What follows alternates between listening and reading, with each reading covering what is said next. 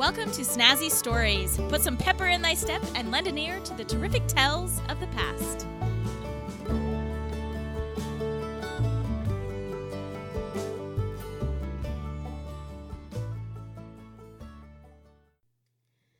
Hi, welcome to Snazzy Stories. If you would like to keep the storytelling alive, please go to patreon.com slash snazzy stories and donate to my storytelling adventure.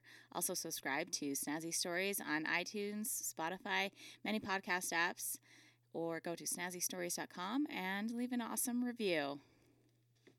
Jesse Knight came from humble beginnings and grew to be one of the most prosperous mine owners in the Western Territories and the most generous, which actually became a financial flaw.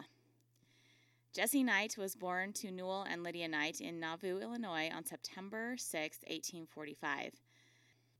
The Knight family was in the first company of LDS people to leave Council Bluffs, Iowa, and to head to the west looking for their Zion.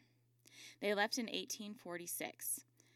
However, before that spring, his father Newell became ill and died, leaving his mother Lydia to care for her children on her own and get them the rest of the way to Utah. Lydia, along with her children, made it to winter quarters in the spring of 1847. She was now a widow and expecting her seventh child. Therefore, to help other Latter day Saints traveling west, Lydia sent her teams of oxen and wagons with others who could travel better than she could in her current state. Lydia also sent her oldest son, Samuel, with another family to the Salt Lake Valley. Jesse, along with his siblings, stayed with his mother, Lydia, in a dugout home. As a single mom, Lydia began laundry services and sewing for others to provide financially for her children. Finally, her wagons and worn out oxen were returned to her so that she could finally begin the trek west. However, with her oxen completely worn out, she was able to get help from the LDS Church funds to acquire a new team of oxen for her journey. By the time Lydia and her children reached the Salt Lake Valley, Jesse was five years old. While in Salt Lake, Jesse's mother became a teacher, and Jesse tended cows to earn a living. Jesse also helps the family food sources by spending hours looking for pigweed and sego lily roots. When Jesse was a little older, at the age of 11, he had shares in a team of oxen, and he used them to haul firewood. In 1857, the Knight family moved to Provo, and Jesse got a job gleaning potatoes and herding cows. Then, at the age of 15, Jesse had a job with the Overland Mail Station. He drove a loaded down wagon to Ely, Nevada. Throughout Jesse's life, he had many jobs and never seemed to lead an idle life.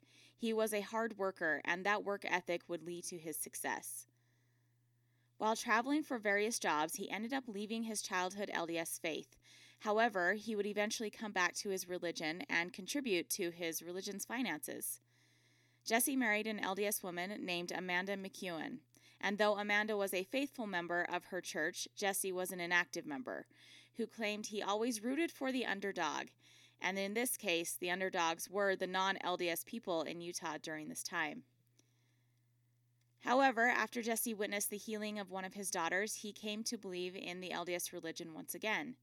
When Jesse entered back into his religious ways, he made the decision to find ways to give back to the Lord for his years of unbelief.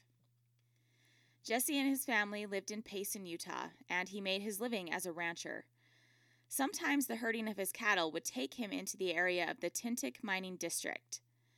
At those times, Jesse would try his luck with prospecting, but he had little success. One particularly frustrating day, he headed to the mountains to think because he had just found out that a friend had intended to cheat him in his business. While sitting under a pine tree on Godiva Mountain, he claims to have heard a heavenly voice speak to him, saying, quote, Jesse, this country is here for the Mormons. Unquote.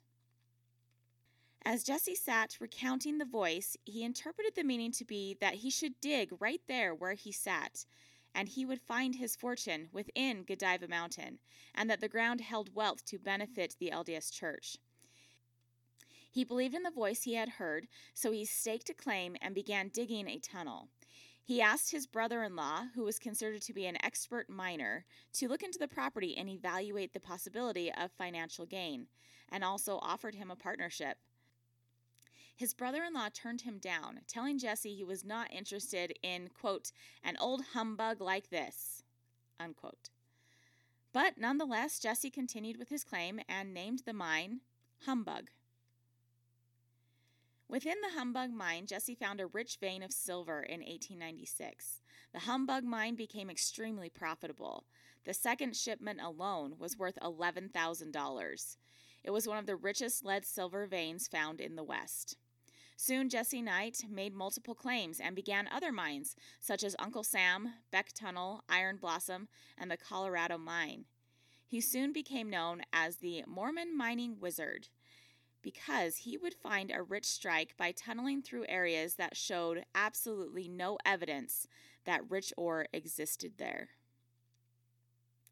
Jesse Knight was unique in many ways, but for the time period, he was very different from his capitalistic counterparts, especially in terms of his employees.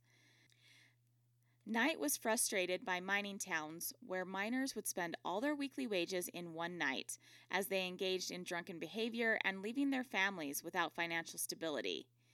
Therefore, Jesse created his own mining town two miles away from the mining town of Eureka and named it Knightsville. Jesse built 65 homes in which his miners could live. Then stores, churches, hotels, and a post office followed. By 1907, the town reached its peak population of 1,000 people. But something that did make his town unique was that there were no saloons or brothels allowed in Knightsville. He also made it clear that his hired workers would never be drunk or neglecting their families. If this was ever the situation, they would be fired on the spot.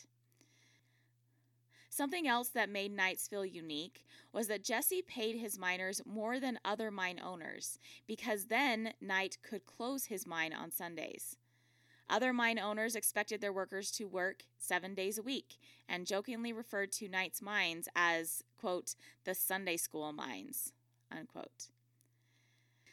Jesse Knight was very much respected by his workers, and they affectionately referred to their boss as Uncle Jesse. Other mine owners did not like Knight's policies, so they banded together and refused to mill ore from his mine.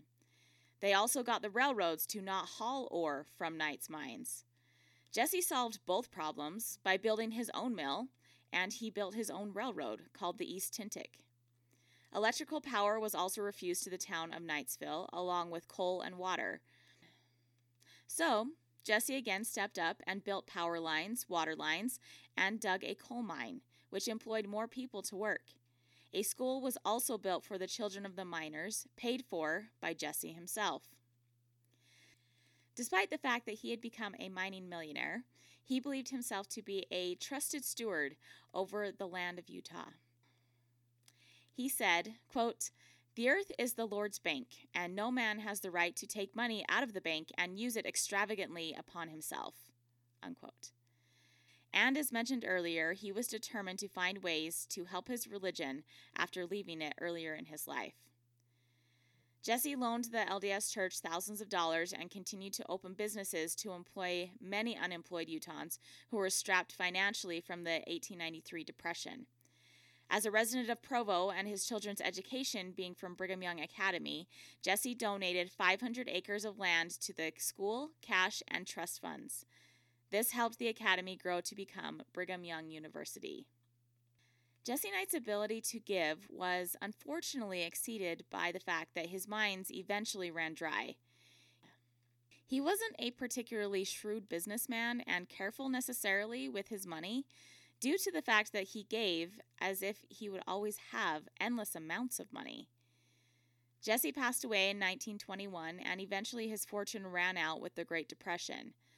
But he continued until the end of his life to be a giving human being, and definitely had a distinct knack for finding rich veins of ore where others said it couldn't be done.